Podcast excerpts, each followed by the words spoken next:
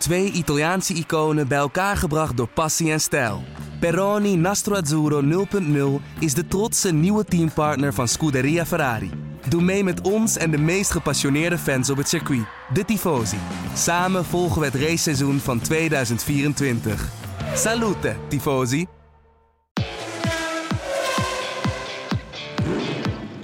Dit is de Formule één-podcast van de Telegraaf. Erik van Haren en Christian Albers praten hierbij over het belangrijkste Formule één-nieuws. Hey Chris, je had er zin in, hè? Want het is uh, jouw idee dat we nu alweer een podcast opnemen. Ja. Ik... Waar ik het uh, helemaal mee eens was overigens, maar... Oh, oh, oh. Maar niet dat ik hier met tegenzin voor. Zit of zo.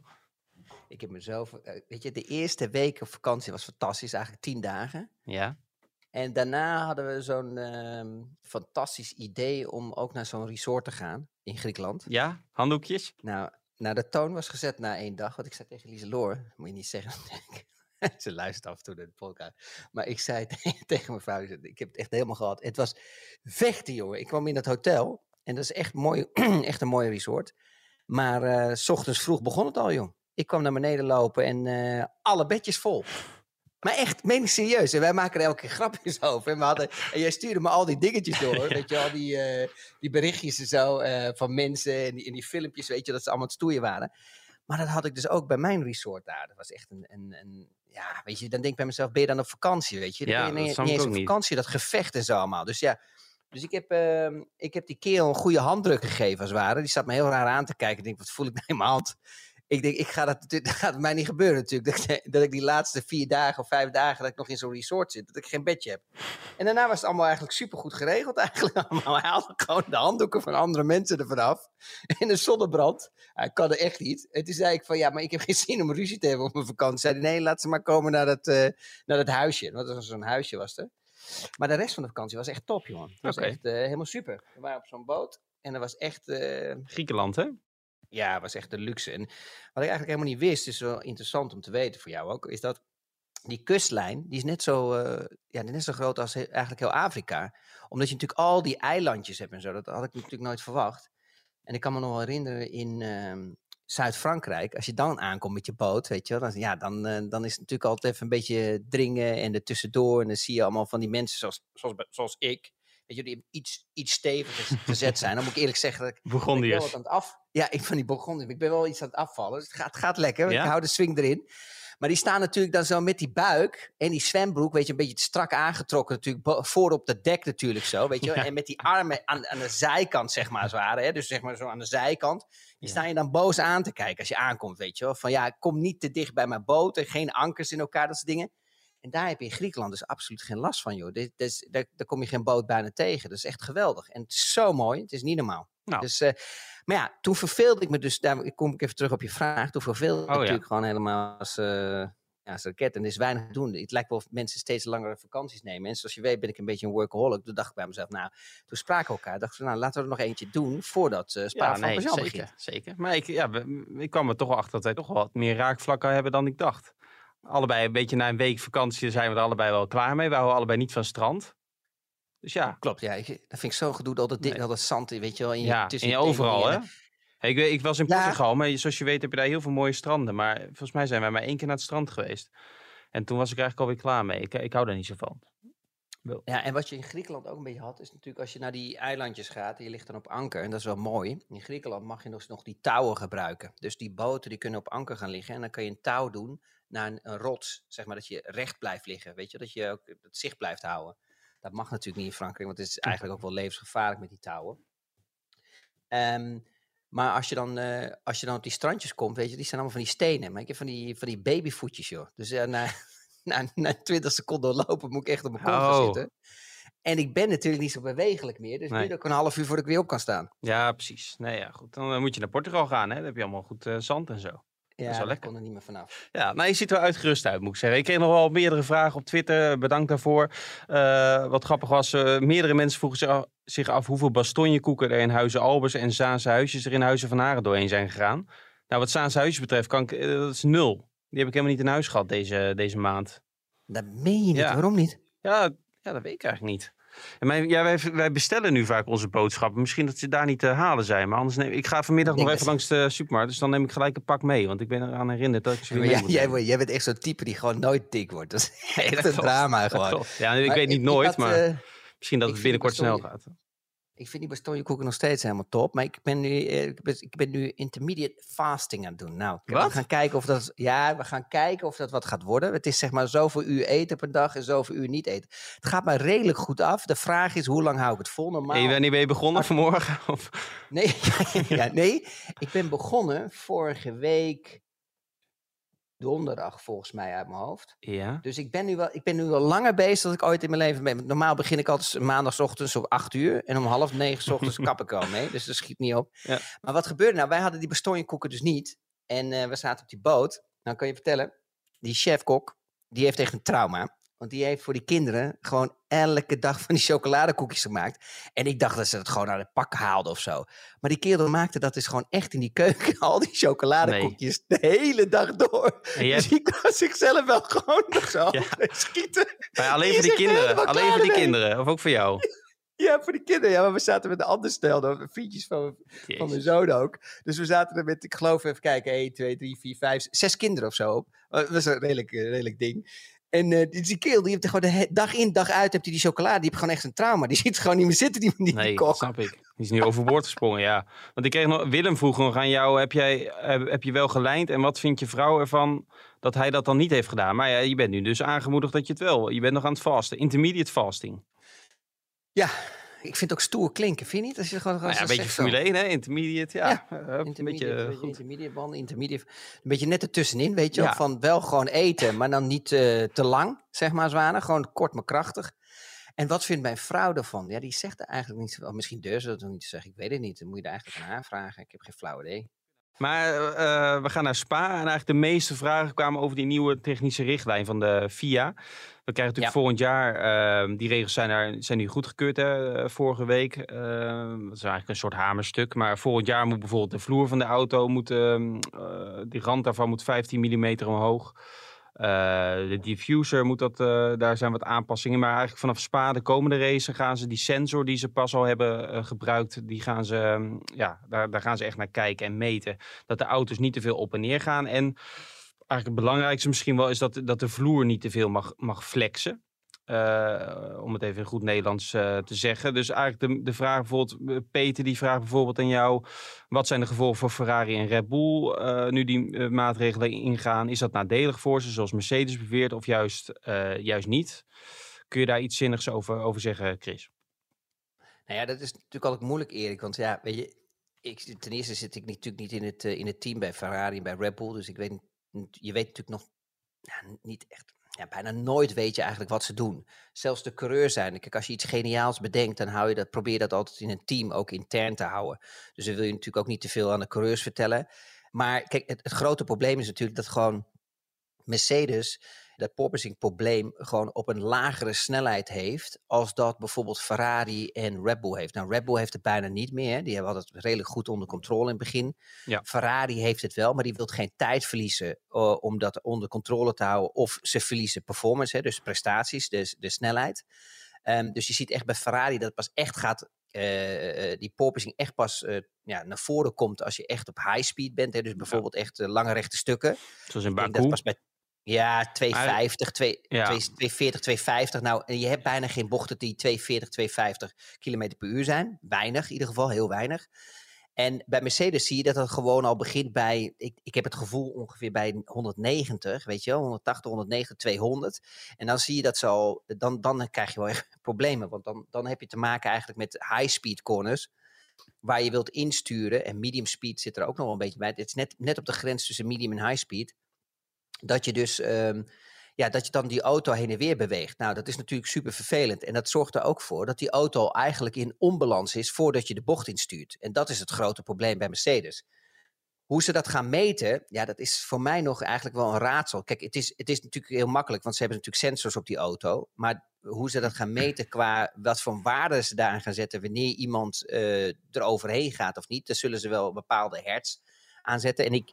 Eerlijk gezegd vind ik het heel goed, want um, kijk, natuurlijk zeggen die topteams, die hebben natuurlijk nu een snellere auto als Mercedes en de rest van het, van het veld. Hè. Je moet niet, kijk, wij zijn alleen, de mensen, de, de, de fans, die zijn alleen maar bezig eigenlijk met, met de hitsen weer tussen Ferrari, Red Bull en Mercedes. Maar het is niet helemaal eerlijk, want na Mercedes zijn er echt heel veel teams die er eigenlijk, hè, die, die, die aansluiting hebben, maar die dat dus ook niet uitgevonden hebben, zoals bijvoorbeeld Uh, uh, Red Bull of als Ferrari de snelheid hebben. Dus de vraag is natuurlijk van, oké, okay, als je een topteam bent, hè, of je hebt die performance in die auto, ja, dan zegt geen één team of geen één coureur natuurlijk als je vooraan rijdt dat je last hebt. Maar als je natuurlijk in het middenveld komt of naar achteren, mm-hmm. ja, dan krijgen natuurlijk coureurs die klagen. Kijk, en wat heel uh, opvallend is natuurlijk, dat in de meetings alle coureurs het met elkaar eens zijn.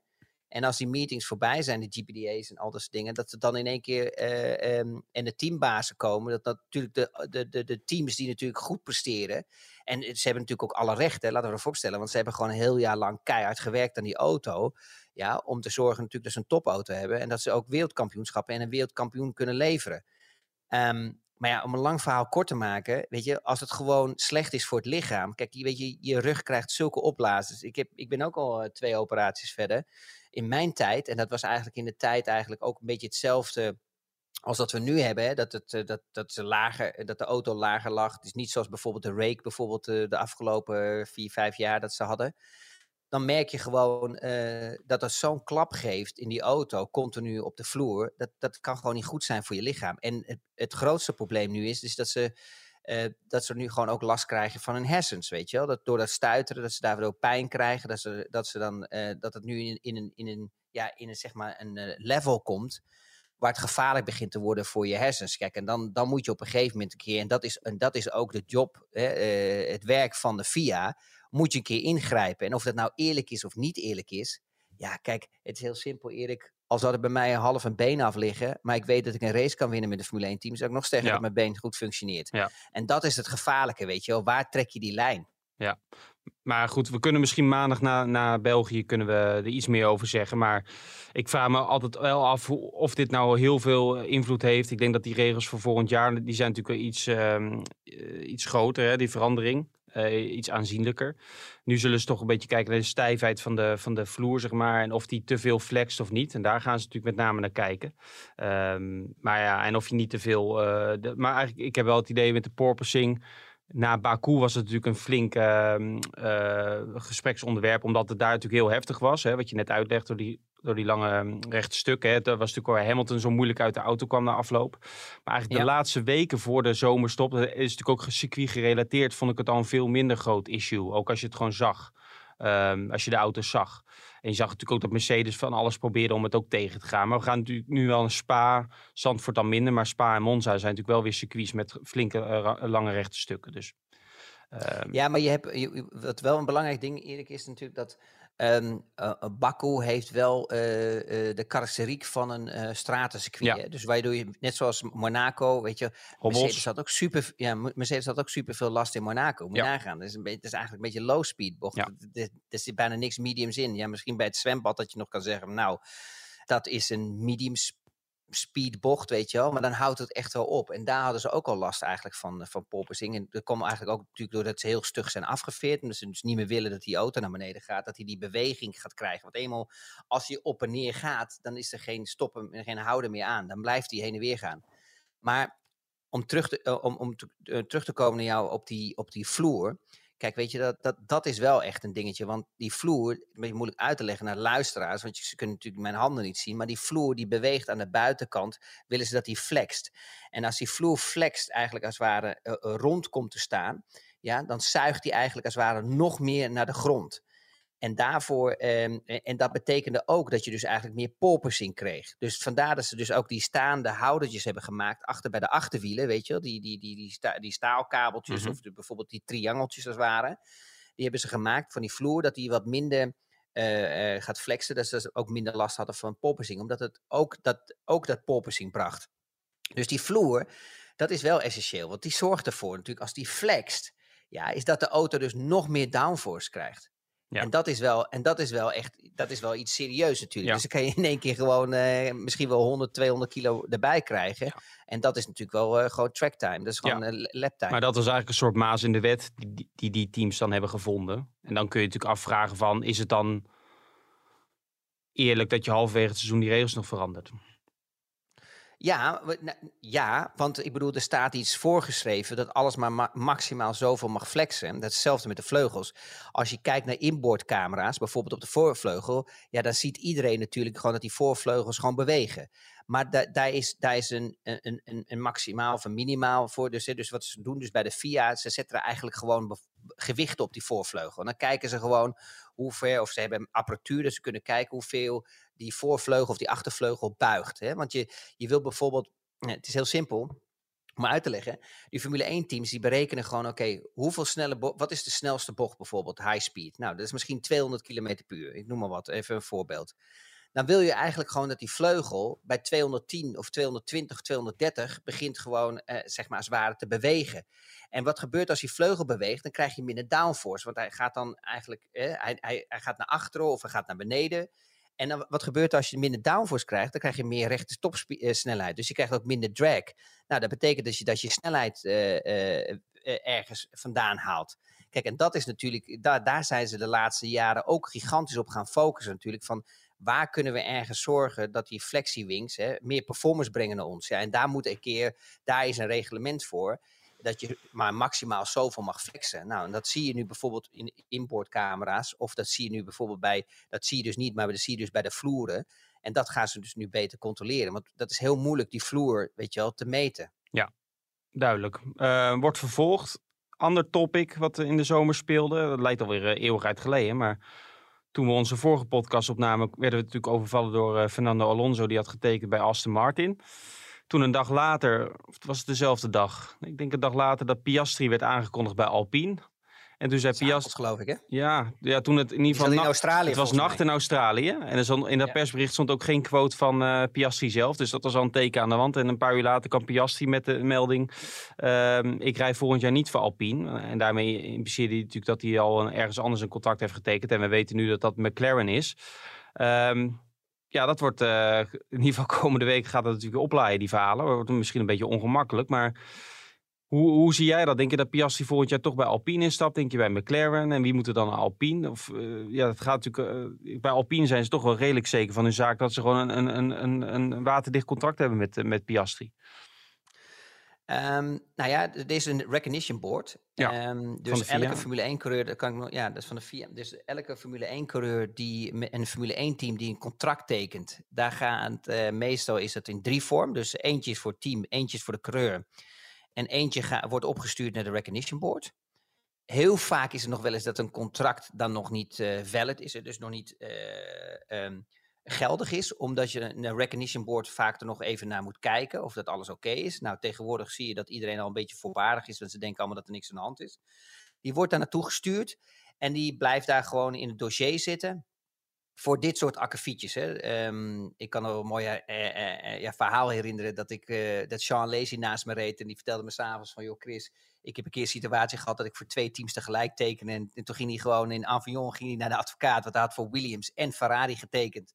Hij kwam binnenlopen en hij zei tegen de advocaat van, uh, hier heb je twee contracten en ik wil bij Ferrari rijden en tot ziens. En toen zei die advocaat, ho, ho ik mag ik nog even, even met je praten? Of ze zei, nee, want je kost, je kost heel veel geld. Ik wil bij Ferrari rijden, ik hoor wel hoe je het opgelost hebt. En die liep naar buiten. Kijk, en, die, en dat willen ze eigenlijk, dat wouden ze eigenlijk voorkomen en dat willen ze ook voorkomen met zo'n recognition board. Nou, en dan heb je, ja, ik, ik weet niet wat aan de hand is met, met, met Zac Brown, maar die, die, ja, weet je, het team gaat wel vooruit. Um, hè, McLaren, dus, voor de duidelijkheid. Ja, ja, McLaren, ja. Maar weet je, het rommelt gewoon nog heel veel. Financiën, weet je wel. Uh, ik, ik, ja, ik weet persoonlijk dat hij al wat rondjes heeft gem- ja, gemaakt. Bijvoorbeeld in Bahrein. Uh, um, daar moest hij geld ophalen. Uh, met de auto's natuurlijk. Hè, met de straatauto's die ze bouwen wordt best wel veel geld. Um, wordt niet echt veel geld verdiend nog op dit moment. Um, Dus ja, het is echt een moeilijke situatie. Nou, dan heb je die situatie waar jij het over gehad hebt in Amerika. Met die uh, Paulio, geloof ik. Palau, ja. Malau, ja, sorry, Malau. Palau, Palau. Ja, dat is de regeert ja. IndyCar kampioen. Die heeft natuurlijk, ja, uh, dat ja, was in, uh, dat is een paar maanden geleden. Die heeft um, Die rijdt voor Chip Ganassi. Toen maakte McLaren uh, bekend dat hij volgend jaar, vanaf volgend jaar voor McLaren gaat rijden. En Chip Ganassi zei, nee, hij rijdt voor ons. Dus die gaan hem nu ook voor, het, uh, voor de rechter slepen. Maar ja, uh, je hebt natuurlijk wel eigenlijk de, de ongemakkelijke situatie dat hij dit jaar in ieder geval nog voor Chip Ganassi rijdt. Uh, ja, maar dat is, dit is weer stiekem. Weet je, daar kan misschien Zac Brown en McLaren weinig aan doen. Want ja. als de andere coureur natuurlijk niet gezegd heeft dat hij nog een optie in zijn contract heeft. Nee. Ik denk dat dat scheef is gelopen. Dat McLaren dacht van, joh luister, wij hebben weer publiciteit nodig. Want dat was ook ja. met de wintertest, laten we eerlijk zijn. Hè, dat ze gewoon alle benzine eruit haalden. En in, in één keer bovenaan stonden in Barcelona-test. Dat is iedereen alweer vergeten. Dachten we allemaal dat McLaren het uh, goed ja. voor elkaar had. Toen zeiden wij al van, ja, ik denk dat ze met weinig benzine en dat ze alleen maar sponsors naar binnen aan het ja. halen. Want waarom zie ik dat? Ik zie dat, dat ze testen en dan gelijk twee, drie, vier dagen daarna, weet je wel, een, een, een sponsor aankondigen. Dus dat is allemaal met elkaar in verband. Het is natuurlijk allemaal wel uh, een opeenvol van, want we hebben natuurlijk ook gezien met Ricciardo, die tegenvalt, dat Zac Brown ook al zei, wanneer was dat? Volgens mij het weekend van Monaco, dat Zac Brown er zelf niet was, want die was toen in Amerika, dat hij zei van, uh, uh, nou, we hebben een contact met Ricciardo tot met tweeduizend drieëntwintig, maar er zijn wel clausules dat we van hem af kunnen. Dus ja, dan ga je al een beetje die, die, die opening creëren dat Ricciardo wel eens uh, moet vertrekken. Uh, dan krijg je Piastri die eigenlijk bij Alpine zegt van... Alpine zegt uh, gewoon glashard, Piastri rijdt volgend jaar naar Formule één. Die gingen er toen nog vanuit, dat wordt bij Williams. Maar ja, Piastri dacht natuurlijk met zijn manager Mark Webber... ja, Williams, allemaal leuk en aardig. Maar we kunnen ook eens even kijken of er ergens anders een opening is. En dat was dus McLaren. Maar ik denk dat ze bij Alpine gewoon... Uh, zijn overvallen door het nieuws dat uh, ten eerste dat Alonso vertrekt. Daar gingen ze natuurlijk niet van uit. En ja, toen dachten ze, nou, uh, Piastri uh, contractueel, die moet gewoon instappen. Alleen ja, Piastri denkt, nou ja, ik, ik heb bij McLaren eigenlijk al een, een deal uh, liggen. Dus dat wordt nog wel interessant. Want denk je dat als uh, dat contract gewoon waterdicht is en, en Piastri moet tussen haakjes bij Alpine rijden, dat dat gewoon gaat gebeuren? Dat Alpine dan gewoon zegt zakelijk, oké, okay, maakt niet uit wat er gebeurd is, maar je rijdt gewoon voor ons? Ja, dat denk ik wel. Ik, zie, ik, zou niet, ik zou niet weten wie ze anders in de auto moeten, moeten stoppen. Natuurlijk, er zijn natuurlijk weer ja. superveel geruchten. Maar Ricciardo, Ricciardo? Ja, maar die heeft een beetje kwaad bloed gezet. Ja. Die jaren met, bij Renault toen? Ja, bij Renault. Dus die, ja. die baas van Renault die is nog een beetje gefrustreerd daarover. Want die is door die Abitaboel eigenlijk ook helemaal niet goed ingelicht. Uh, die Abitaboel die heeft het eigenlijk een beetje te lang laten liggen. Ja, en, toen, en, toen was, en toen is Ricciardo weer eigenlijk voor zekerheid gekozen. Voor weer een, langere, een langer contract bij McLaren. Nou, dat zie je, dat is nu een probleem bij McLaren. Um, dus die zijn, een, die zijn nog een beetje... Daar, daar, ja, daar, ik denk persoonlijk dat, die, dat hij zich daar niet overheen kan zetten. En dan ook de resultaten, die helpen daar zeker ook niet bij. Kijk, als uh, Ricciardo nou echt gewoon... Uh, supergoed gepresteerd had naast uh, uh, Norris, dan had, je, dan had je nog kunnen zeggen, oké, okay, weet je, ik zet me daarover, ja, daaroverheen, weet je, over ja. ons probleem van een paar jaar geleden. Um, maar ik denk niet dat hij dat gaat doen, om heel eerlijk te zijn. Maar het uh, is heel simpel, als de Recognition Board zegt, oké, okay, luister eens, uh, het contract is geldig wat hij met Alpine heeft. Kijk, Alpine, ik denk, ik weet natuurlijk niet hoe een contract er, uh, eruit ziet. Maar ze hadden, geloof ik, tot de eenendertigste tijd, correct of niet? Nou, dat, dat verhaal gaat over het nou de eenendertigste is of één augustus. En dat is ja. natuurlijk nog wel een belangrijk verschil. Maar, want op één augustus tekende ook... Alonso bij... Of in ieder geval werd bekend dat Alonso naar uh, Aston Martin ging. Ja, kijk, en dan heb je nog, dan zou je nog, dan heb je een argument bijvoorbeeld met tijdsverschil, met Australië ja. en met Europa. Ja. Hè, want dat gaat er gebeuren natuurlijk met advocaten. En dan heb je nog ook nog iets met coulanten. Dat wil, eigenlijk wat ook nog wel belangrijk is, is natuurlijk daarvan... Um, dat een rechter zegt, ja, maar luister eens één dag, weet je wel. Ik bedoel, uh, of, je, of, je, of ze nou beslist. Uh, de andere partij gaat natuurlijk zeggen, ja, jullie hadden een brief moeten sturen, ja, dat de, of de optie nou wel of niet opgenomen werd. Ja? Dus, dus, dus voor beide partijen is er wat te zeggen. De andere had gewoon moeten cancelen zijn contract, voordat hij een nieuwe kon tekenen. Uh, dat had ik gedaan. Als ik Mark Webber was geweest, had ik gezegd... Uh, gewoon op de, op de laatste dag van, uh, van, van de optie... Had ik een, een, een officiële brief laten schrijven door de advocaat... of ze de optie lichten, ja of nee. Dan ben je van al het gezeur af. Ja, dat hebben ze niet gedaan. Dus je krijgt een beetje een, een niet-is-welle spelletje. Um, want ja, je kan wel zeggen, ja, dat had het team ook moeten doen. Ja, dat klopt, maar dat hebben ze niet gedaan. Dus je, je, je bent nog steeds wel met iemands carrière bezig... voor de rest van zijn leven. Dus ja. het is wel belangrijk dat je dat doet. Ja, en... Persoonlijk vind ik dat Mark het heel goed doet. Want die jongen die wordt gehyped van hier tot Tokio. Dat is echt niet normaal wat nee. een hype eromheen is. Maar ik vraag me dan wel af of, of hij dat gaat leveren als dat hij gehyped wordt. En ik, en ik ben bang ervoor dat hij, dat, dat hij niet gaat leveren zoals iedereen gaat verwachten van hem. Ik heb nog nooit de laatste jaren in ieder geval meegemaakt dat een reservecoureur, nog tijdens het seizoen dat hij reservecoureur is, dus Piastri dit jaar, dat hij zo gehyped werd door een team, Alpine in dit geval. He, hij was bijna altijd was hij erbij bij de races. Ze organiseerden me- media-events met hem. Uh, van alles. Hij stond tig keer voor de Formule één-camera. Dus ze probeerden hem echt uh, uh, ook zo te brengen. Hè, van, de, van het nieuwe, nieuwe grote talent. En dat is inderdaad ja. nog helemaal de vraag of hij dat gaat waarmaken. Maar, en voor welk team hij dat gaat waarmaken. Dat, dat wordt wel interessant. En het kan nog best wel ongemakkelijk worden. Nu ook met Alonso die voor het eerst weer komend weekend Safnauer in zijn ogen kijkt. Want die Safnauer ja, voelt zich natuurlijk super, ook gepiepeld. Ja. Nou, dat wordt super ongemakkelijk voor Alonso. Maar om even nou, voor Alonso weet ik, ik weet, die geniet er misschien wel een beetje ja, van. Ja, weet ik, weet ik niet. Is toch, weet je, die, weet je, wij als coureurs zijn het doen toch altijd een beetje stoer en nonchalant en zo. Maar binnenin gebeurt er wel wat. Het is hetzelfde. Natuurlijk, uh, uh, je, je merkte dat ook aan Max. Ik zei toen op een gegeven moment ook van, van Max natuurlijk, van ja, hij is zo cool, dit en dat van Zandvoort. En later merk je ook wel dat het wel iets met hem doet, weet ja. je wel. En dat je toch wel bepaalde zenuwen krijgt. Ja. Maar om even terug te komen op, uh, op Alpine. Persoonlijk denk ik wel dat ze een klein probleem hebben. Omdat je merkt nu dat Alpine de andere weg inslaat. Hè? Dus bijvoorbeeld dat ze al een claim willen neerleggen voor al het geld wat ze geïnvesteerd hebben in Piastri. En dat laat een beetje zien dat hun zaak uh, een beetje zwak is. Hè? Ja. Want anders doe je dat niet. Weet je? Dan, dan begin je daar later mee. Dus, um, en het is ook niet leuk voor Zac Brown. Want die heeft er een ander probleem bij. Want als jij een coureur natuurlijk in een auto krijgt. Die ook nog eens een rechtszaak aan zijn fiets krijgt van Alpine. Van zijn hele carrière. Uh, wat ge, uh, gefinancierd is door Alpine.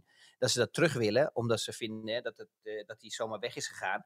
Ja, daar zit iemand, ondanks of, die wel, of Alpine wel wint of niet wint, ja, je wilt gewoon dat die hersens vrij zijn van zo'n coureur, dat hij zich alleen maar kan focussen op racen. Dus ja, Zac Brown, ja, sorry, maar hij heeft er echt wel een serieus probleem bij. Dus dat betekent of hij moet een chequeboekje erbij pakken weer en weer een cheque uitschrijven voor de zoveelste keer, want ja, dat van, van Ricciardo is natuurlijk ook gewoon echt nee, drama moet, ja. voor budget. En die drama moet je af, voor budget. Ja, die moet je natuurlijk afkopen.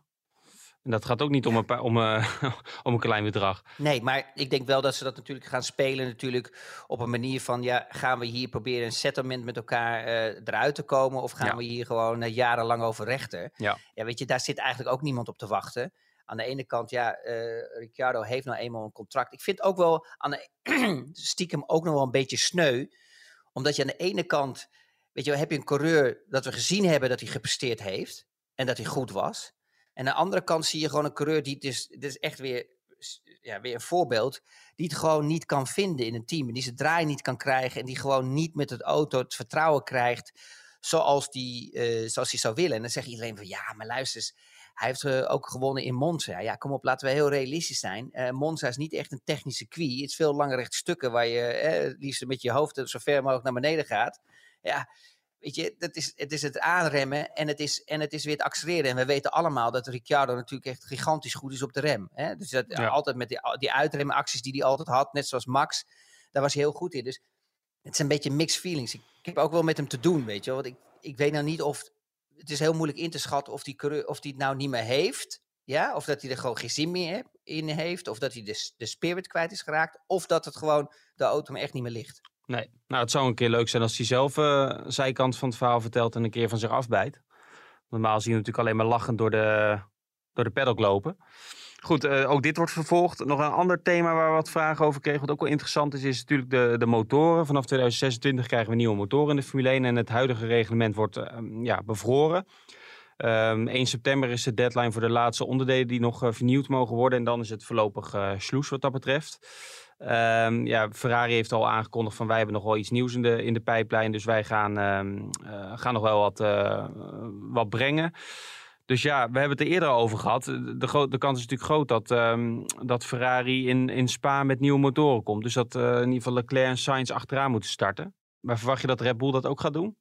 Nou ja, Red Bull heeft die mogelijkheid om het nog even aan te kijken. Want die hebben in principe nog een, een jokerkaart voor Monza. Die kunnen het in Monza ook. Kijk, ja, dat zijn natuurlijk wel de logische circuits om het te doen. Ja, weet je, als Ferrari natuurlijk een motor gaat wisselen in Monza... Dat is natuurlijk, uh, dan kan uh, Binotto uh, zijn hardloopschoenen wel aantrekken. Want dan heeft hij echt volgens mij een serieus probleem daar. Dus om, ja, ik denk persoonlijk dat Ferrari nog wel een motorwissel zou gaan doen in Spa-Francorchamps. Dat lijkt me de, de, logische, de logische optie. Ja.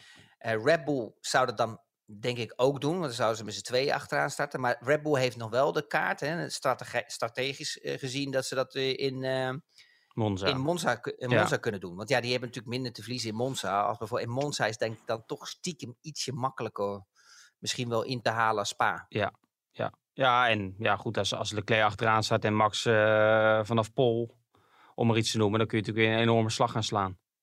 Hè, dat speelt natuurlijk ja. ook een rol. In, uh, qua punten.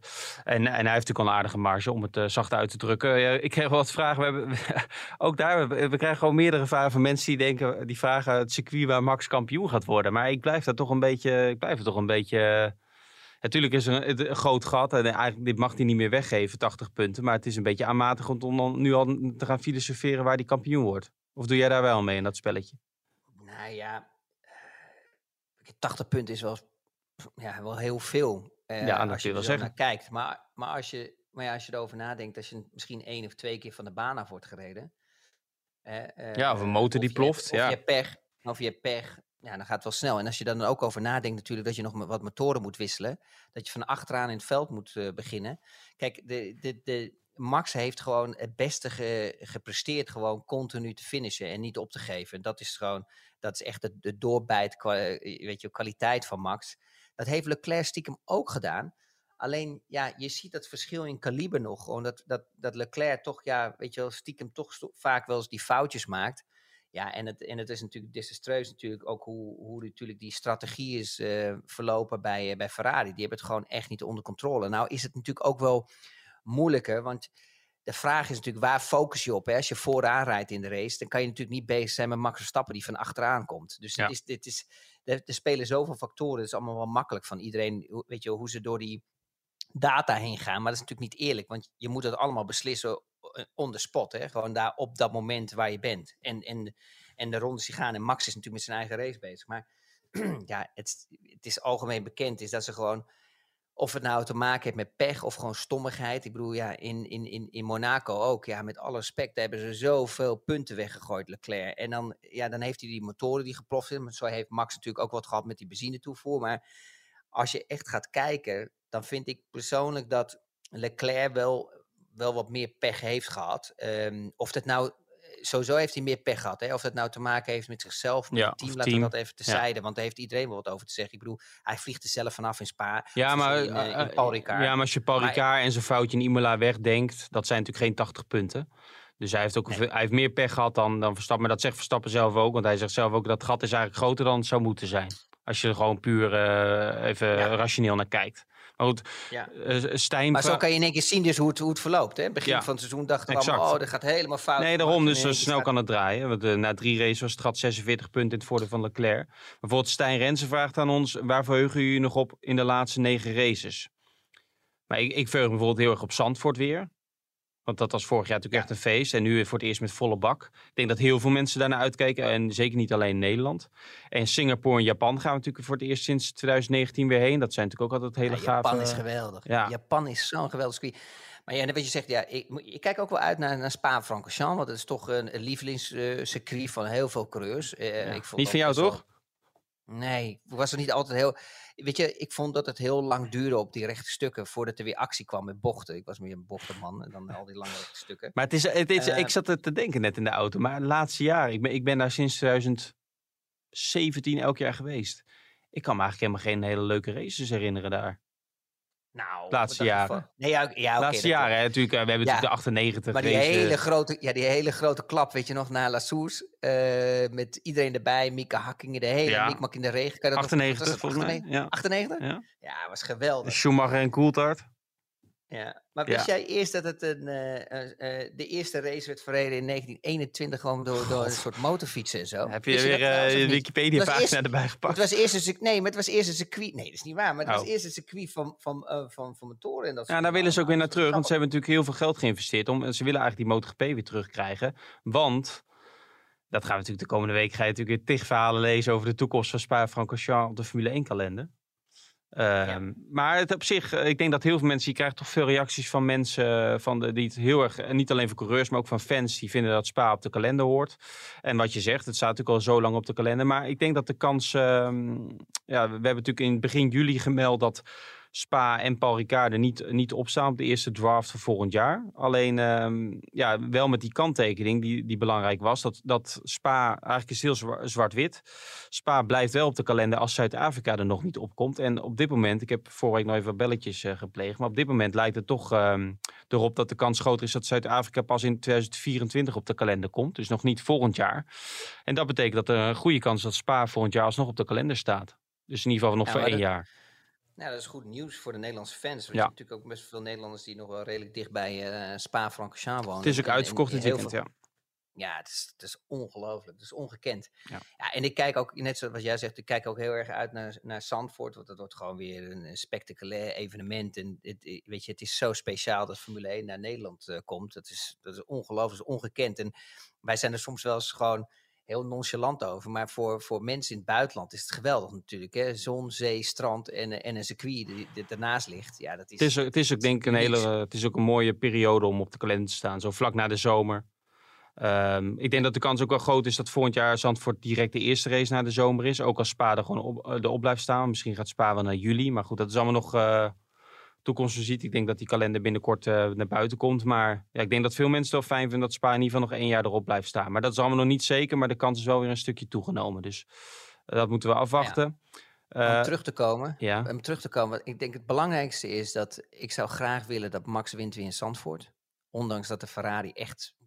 echt het goed onder controle ja. meer een Ferrari-circuit gaat worden. Ah, dachten we ook uh, Hongarije. Ik hoop met de kennis. Ja, maar dat was ook zo. Hè. Laten we heel eerlijk zijn. Uh, uh, waar Russell vandaan kwam, dat was meer geluk dan wijsheid. Laten we heel eerlijk zijn.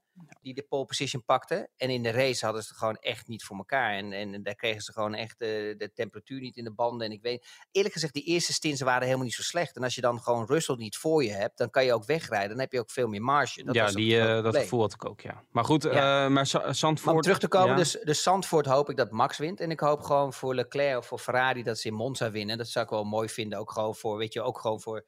alles eromheen, het personeel, ga zo maar door, het team, dat soort dingen allemaal. En voor ons, voor de Nederlandse fans, een Zandvoort met Max, dat zou fantastisch zijn. Ja, ja.